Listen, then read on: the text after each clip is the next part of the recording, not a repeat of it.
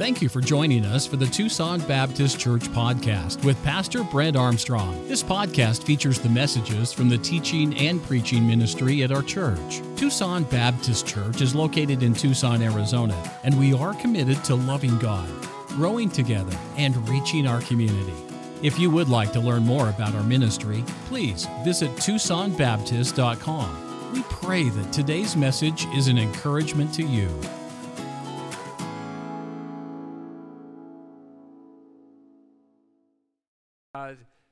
Ephesians chapter number 6. Now, my message this morning, if you're a regular attender and a member, you will immediately recognize my message will be a little different this morning. But if you're visiting, I acknowledge that our message is a little different this morning. And that fact is that I'm not preaching 3 points and illustrations and introduction and conclusion. I greatly desire to address something that's been really a burden on my heart in what we've seen over the last year or so. And now that we all have our handouts, if I could have everyone's attention this morning, because it's important you understand where I start from so that you understand where I end. First and foremost, we're a church. We are not a political organization. I'm thankful for that, because the divisions that would be among us and the fighting and wrangling that would be among us would be severe. We are not a political organization. We're a church. And our loyalty is to Jesus Christ. And don't want that to ever be confused. And there are things that we can absolutely disagree on. Do you know that we can disagree on inflation and the cause of it? And it's terrible right now to have to pay the gasoline prices that we're paying. Be thankful you don't live in California, where there's sections of California they're paying $7 a gallon for gas. We could argue about the cause of inflation and who's responsible for that. Is that a Republican, a Democrat? What are the policies are when it comes to inflation? But I would submit, generally speaking, that's not a spiritual issue. That's someone who's made some bad choices along the way, and we are now the recipients of those bad choices. I would submit that we can have some strong opinions about the border, but I don't know that we can make a case that that's per se a spiritual issue. I'm thankful that in recent days, the United States Supreme Court has made a decision that was a spiritual decision. And that is that even though they kicked it back to into the individual states to make that decision, what they were saying is that there is a problem when our country says it's okay to kill babies. And I submit to you that is a definite spiritual issue. Abortion is wrong. It is murder. God is not pleased with this. 34 million people that should be living in our country have been wiped out because of sin. That is a spiritual issue. And if you disagree with that, we would be at odds not over our opinions. We'd be at odds over the Word of God, because the Word of God says, thou shalt not kill. And so abortion is murder. It's wrong. It's sinful. It's evil. And by the way, it's brought a lot of shame to our nation to be a first world country and to be able to abort babies as freely as we can. In fact, I have personally counseled ladies who sit in this church this morning who have wept in my office as they've talked about having an abortion and the guilt and shame that they've had even to this day, even though it took place many years ago. Why is that? Because we know it is wrong. This last week, there's been a raging debate on Facebook and Twitter about churches who will talk about the independence of the United States. In fact, there is a raging debate among pastors about whether or not we should acknowledge anything on this Sunday about the independence of our country. I think you know where we stand, on which side of that debate we stand. Now, please listen carefully. I do not want to be confusing this morning, because I realize that we're live streaming and whatever I say is forever recorded, and anyone could pick and choose what they want to hear and believe. There's a problem for any church not willing to acknowledge that our country was founded on the principles of God. There is a problem that we are not willing to sing about, we're not willing to preach about, we're not willing to acknowledge the independence of our country in this respect. You must have a spiritual civics lesson to understand our country. What do I mean by that? We must go back in time to understand how our country was founded. I fear that those who are younger than me have missed much of what I'm going to say this morning and have prepared. In fact, I'm supremely confident that our college-age, empowered group and younger will, for the first time, hear many of the things that I say today. And that is that I would like to give us a spiritual civics lesson about our great country. Why should we celebrate what God has done in our country? If you find my message offensive, I say from the outset, I am so sorry. But I will say, quickly say this, I really am not, I'm sorry for you, I'm not sorry for our church. Because our country was founded by men and women who loved God, who wanted freedom to worship God. That's what our country was founded on. As I have mentioned in previous times when we've discussed things going on in our woke society, let's not forget that in the halls of Congress and many of the buildings I have personally, as many of you have personally seen, there are verses and brass plates. There are verses in the floor. There are verses on the ceiling from God's holy word that are there immortalized for everyone to see about how great our God is. I'm thankful for the United States of America, but I'm thankful for the people who understood why we were founding the United States of America, and that was so that we could do what we're doing this morning, that's worship God freely. In Myanmar, you cannot do this. In China, you cannot do this. In Sri Lanka, you cannot do this. And I could just start listing country after country. There are people that would love to be able to sit and listen to the preaching and music that you perhaps take for granted on a weekly basis because of our freedoms. To begin, I would like for us to examine Ephesians chapter 6 about why this is important to me. There's a passage of Scripture that's been written that tells us that we are involved in a spiritual battle. Oh, my friend, we can look in Washington, D.C., we can look in state capitals across our country, we could make a compelling case that we're involved in a physical battle. Oh, that would be true. But there is a larger battle going on called a spiritual battle. Follow along as I read 11 verses found in Ephesians chapter 6, beginning in verse number 10.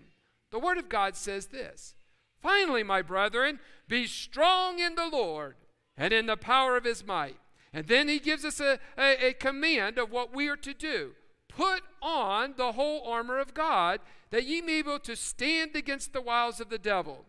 For we wrestle not against flesh and blood, but against principalities, against powers, against the rulers of the darkness of this world, against spiritual wickedness in high places.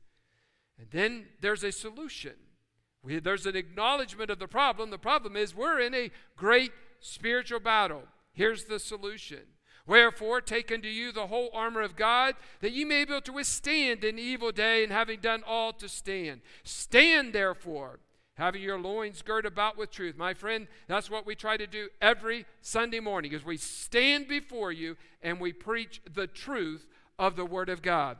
Then the Bible goes on to say, "And having on the breastplate of righteousness, and your feet shod, or covered with the preparation of the gospel of peace. Above all, take the shield of faith, wherewith ye shall be able to quench all the fiery darts of the wicked.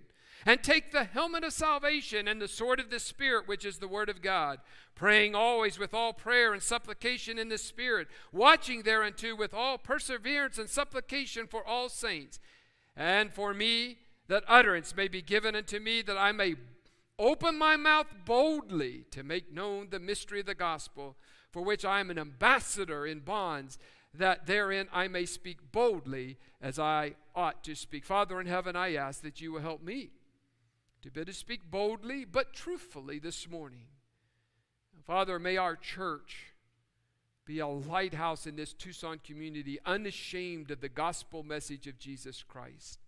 And Father, I pray if there be one here, that your Holy Spirit would tenderly call them to you. And that, Father, today they would see their need of salvation.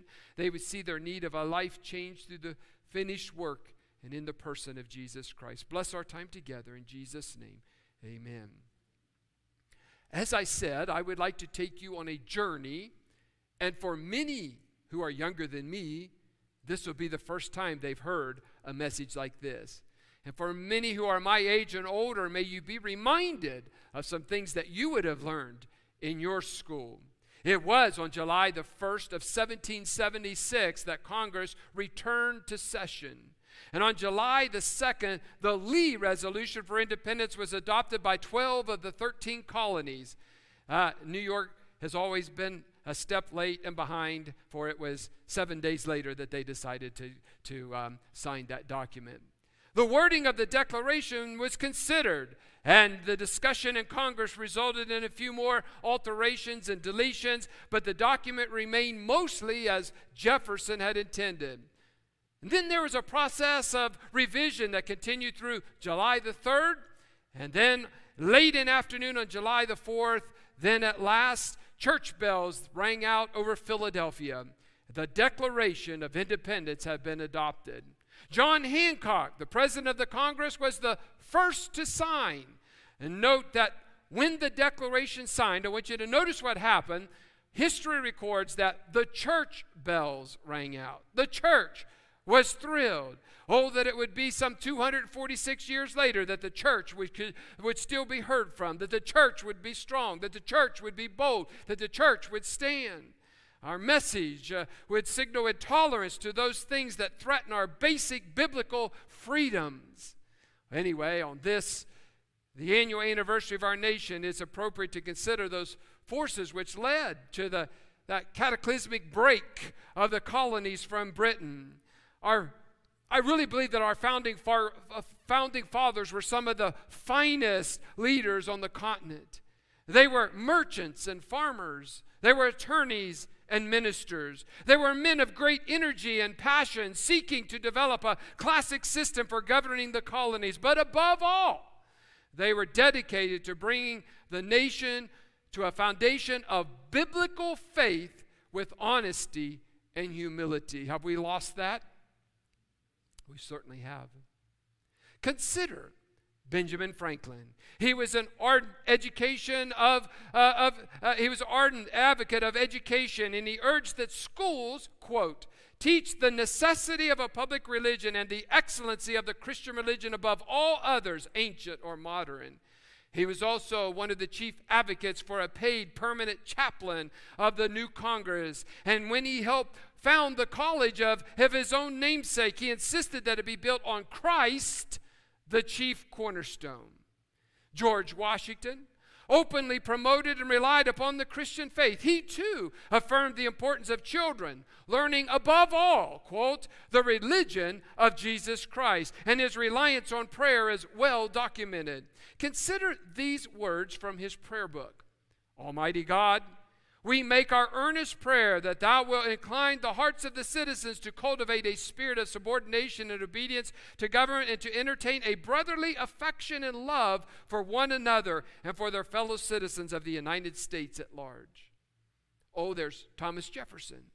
He invoked the blessing of God, and he cited Scripture in many instances. And I want you to remember that it was he who wrote the immortal words pledging to the citizens of that young nation that they were endowed by their Creator with a capital C, with certain inalienable rights. And by acknowledging God as their giver of rights and the author of life, Thomas Jefferson expresses the reliance that he and his compatriots had in God. It was a bold move by the framers of the Declaration that they chose to make, to include so many scriptures and so much about God and biblical principles. But they were convinced that the sole choice remained for them to sign that document so that others would know who signed the document. Thomas Jefferson, he was appointed to draft the document, and it was his task to express the convictions in the minds and hearts of the American people after many years of frustration and oppression, because they believed that the British Crown had no right to tax them so brutally. The self-evident truths of Jefferson spoke were born out of a religious views of the founding fathers that God is the giver of our human rights and not some king, and that it is his intent that his people should enjoy those rights, including the right to self-government and taxation, as well as religious freedom. So in signing the Declaration of Independence, they were genuinely, as Dwight mentioned a few moments ago, putting their very lives at stake. And for any of them, they knew that they could be captured and that they could be tried for the crime of treason. Here's what's interesting. It did not hold any of them back. John Hancock is said, by his own testimony, the reason that he signed his name so big is that he didn't want the king to have to put on his spectacles to see who signed this declaration. Stephen Hopkins of Rhode Island is said to have guided his right hand with his left due to a nerve disorder, and his words as he signed were these: "My hand trembles, but my heart does not."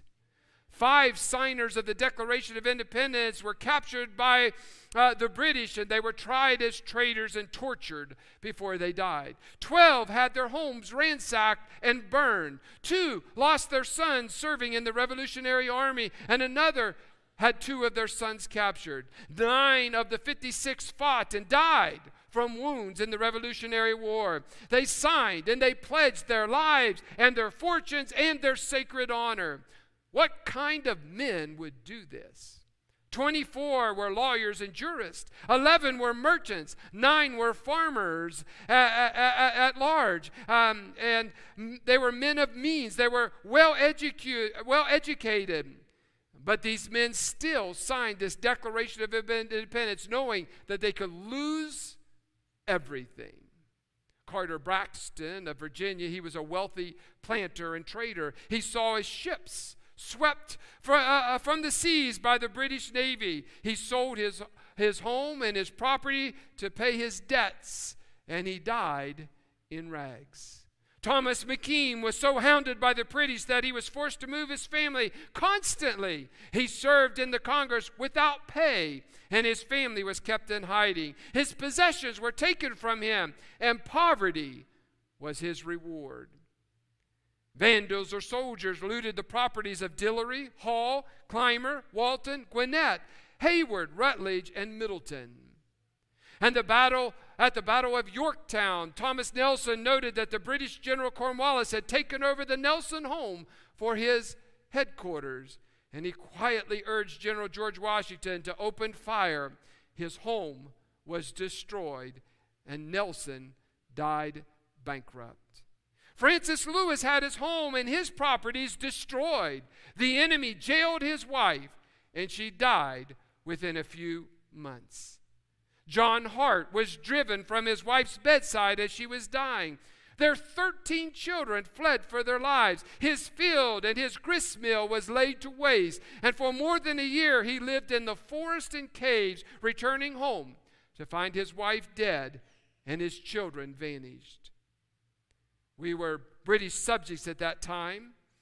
We fought our own government, and some of us, even here this morning, we take these liberties for granted. In fact, there are those who would agree with the woke left. Why would we celebrate our country? And the woke left has disdain for the United States of America. Why is that? They do not understand the spiritual battle that took place in creating this great country.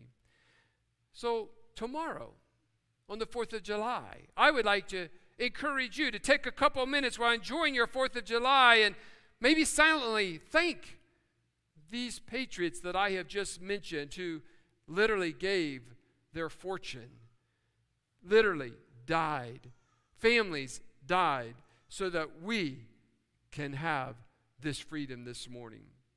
Consider some quotes Oh, they're powerful.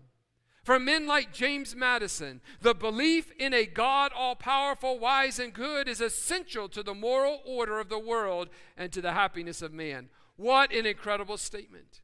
Or consider Noah Webster. The moral principles and precepts contained in the Scriptures ought to form the basis of all civil constitutions and laws. Or how about John Quincy Adams? The highest glory of the American Revolution was it connected in one indissoluble bond the principles of civil government with the principles of Christianity. Or what about Benjamin Franklin? I have lived, sir, a long time. And the longer I live, the more convincing proofs I see of this truth, that God governs in the affairs of man. And if a sparrow cannot fall to the ground without his notice, is it probable that an empire can rise without his aid? We have been assured, sir, in the sacred writings, that except the Lord build the house, they labor in vain that build it. George Mason, my soul I resign into the hands of my almighty Creator, whose tender mercies are all over his works. About John Jay, unto him who is the author and giver of all good, I render sincere and humble thanks for his manifold and unmerited blessings, and especially for our redemption and salvation by his beloved Son. I would just love for someone who's a current congressman to stand up and quote that quote. Or David Brewer, in the common schools, the Bible has been as much a textbook as the New England Primer. It is only within very late years that any objection has been raised to its daily use.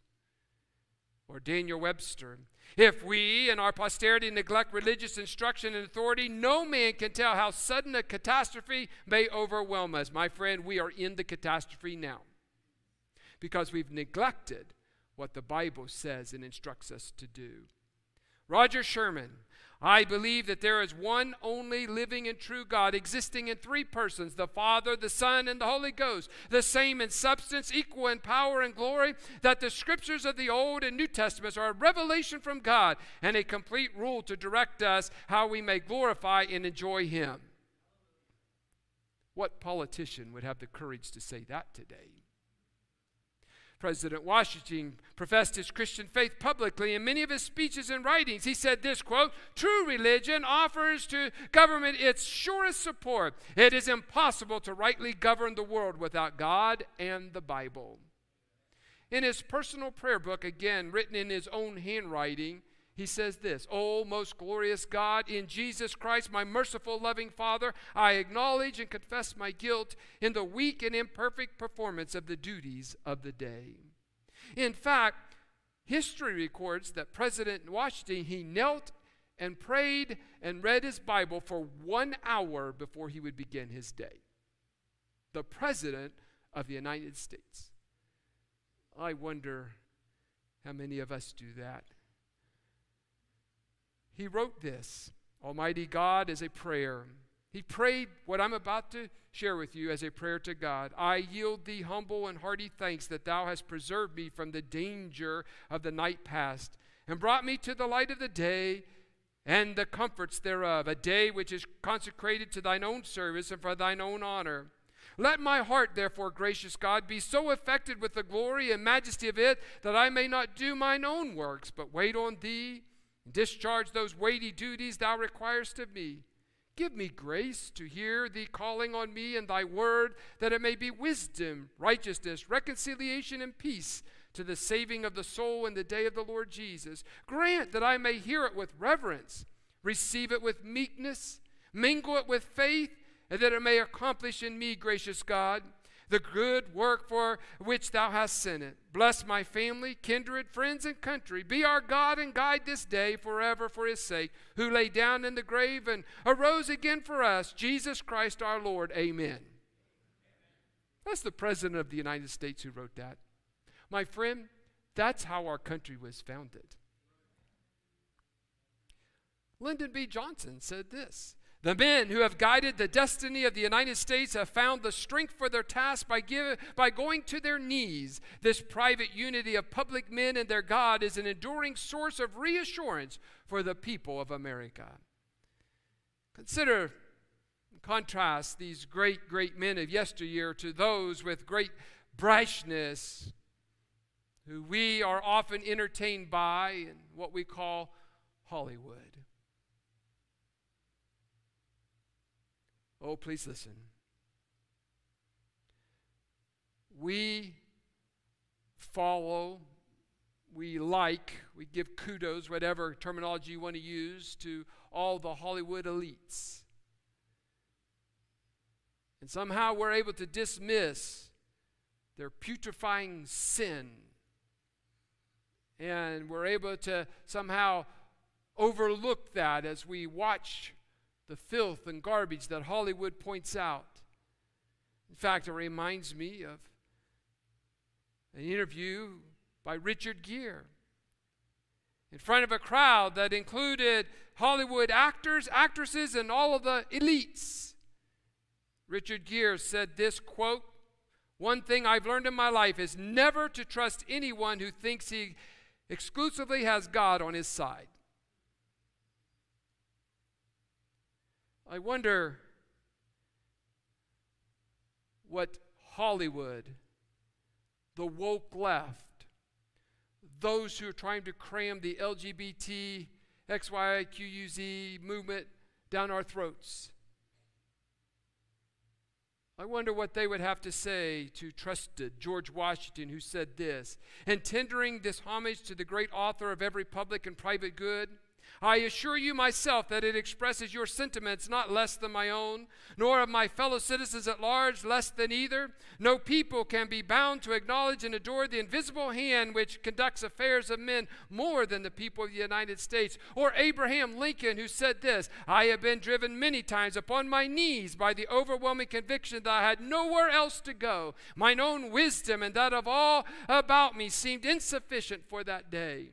Or Grover Cleveland, who said this, 'Above all, I know there is a supreme being who rules the affairs of men and whose goodness and mercy have always followed the American people. And I know he will not turn from us now if we humbly, reverently seek his powerful aid.' That is still true today. He will not turn from us if we reverently, humbly seek his powerful aid."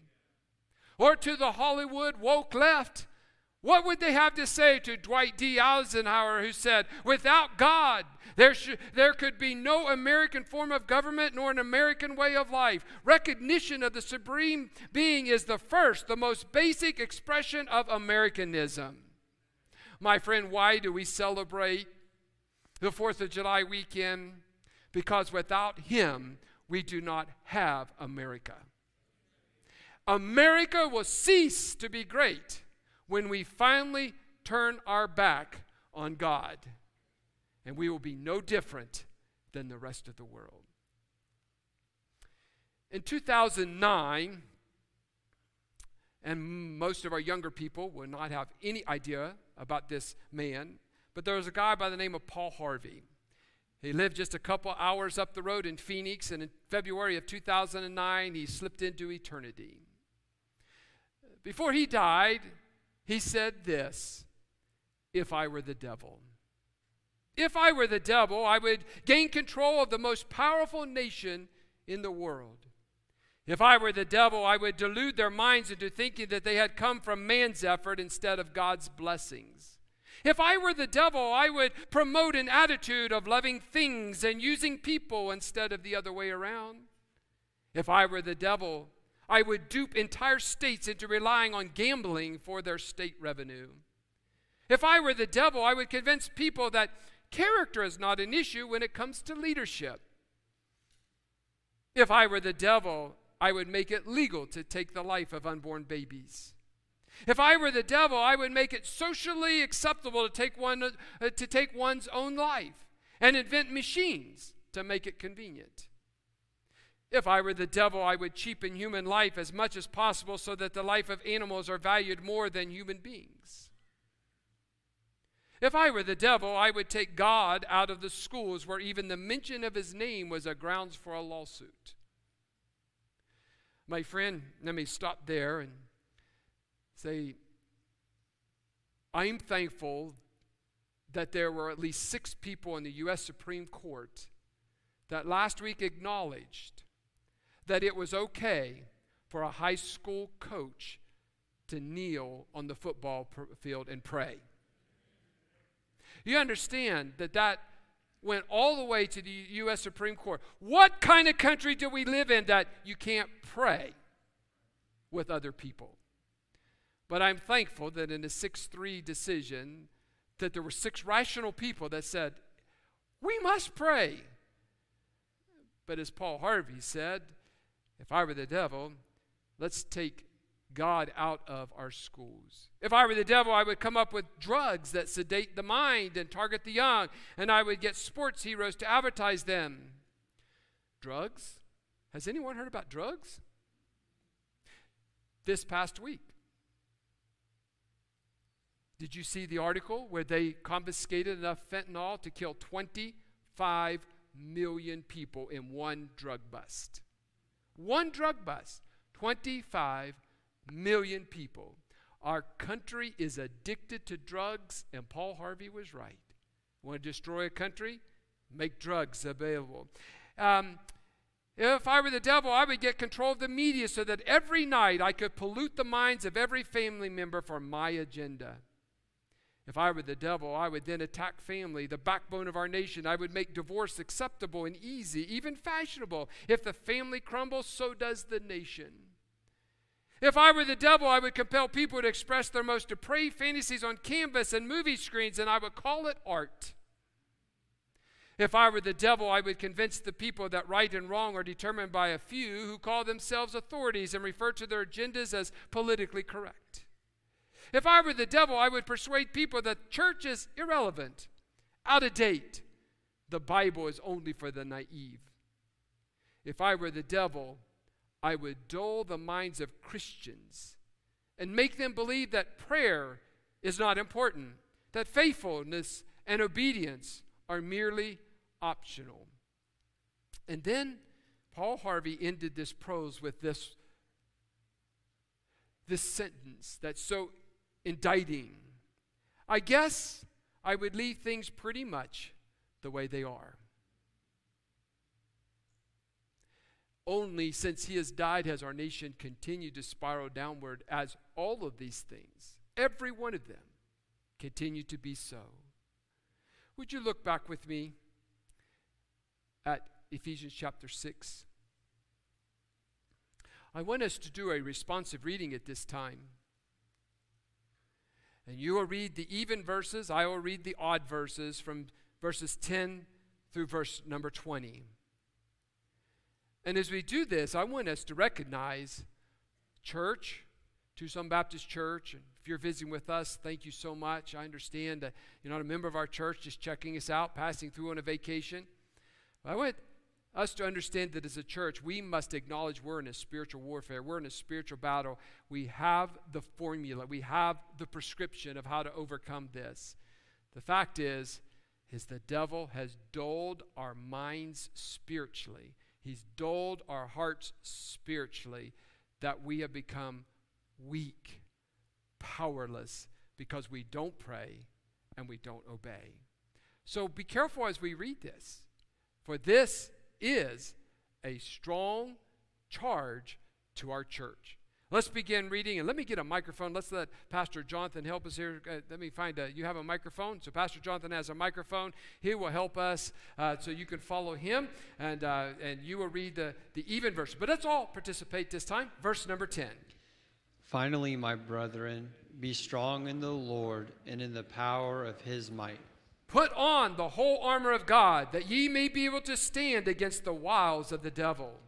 For we wrestle not against flesh and blood, but against principalities, against powers, against the rulers of the darkness of this world, against spiritual wickedness in high places. Wherefore, take unto you the whole armor of God, that ye may be able to withstand an evil day, and having done all, to stand. Stand therefore, having your loins girt about with truth, and having on the breastplate of righteousness. And your feet shod with the preparation of the gospel of peace. Above all, taking the shield of faith, wherewith ye shall be able to quench all the fiery darts of the wicked. and take the helmet of salvation and the sword of the Spirit, which is the Word of God. Praying always with all prayer and supplication in the Spirit, and watching thereunto with all perseverance and supplication for all saints. And for me, that utterance may be given unto me, that I may open my mouth boldly to make known the mystery of the gospel. For which I am an ambassador in bonds, that therein I may speak boldly as I ought to speak. My friend, for us who are a little bit older, when I meet on Wednesday, Pastor Howard meets on Wednesday, and we talk to our senior saints, when we have private conversations scattered around the church, I'll hear our seniors say something like this: "It can't get much worse, Pastor. Jesus has got to be coming soon. It can't get much worse."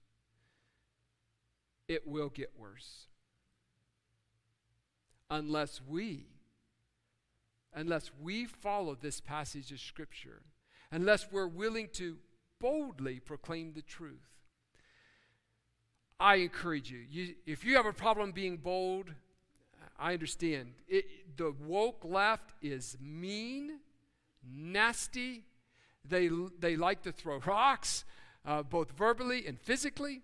They like to protest, and that's not who we are. And so sometimes it's easy to cower, but I'll say this: if you'll invite them to church, I'll boldly stand and I'll tell them about Jesus. And if that's the least that you can do, please invite them, and we'll tell them about Jesus. But we've got to reach our community. We've got to push back. We can't control what happens in Washington State. We can't control what happens in the state of Maine. We can't control what happens in California or Texas or whatever state you want to put in there. But here's what we can, is we can make a difference in Tucson, Arizona and surrounding areas. We can be bold. We can stand for truth. And people in our community can know there's a church that boldly proclaims the gospel of peace. Folks, let's boldly proclaim the gospel. And if that's hard for you, you invite them, you bring them, and we'll do it for you. Folks, I don't want anyone to leave here offended, and I realize I used a lot of different quotes. This morning's message is completely different than what we would normally do, and we're studying prophecy. We're going verse by verse in Revelation. I understand it's a little bit different this morning, but I felt strongly by the Holy Spirit of God that we needed what I call a spiritual civics lesson for us to be reminded about how our country was founded, on what principles our country was founded, and it was none other than this book. And this is a book that the woke left spits on, doesn't acknowledge, and doesn't want. That shouldn't impact us. This is still the greatest book in all the world. And may we read it, may we follow it, may we never be ashamed of it.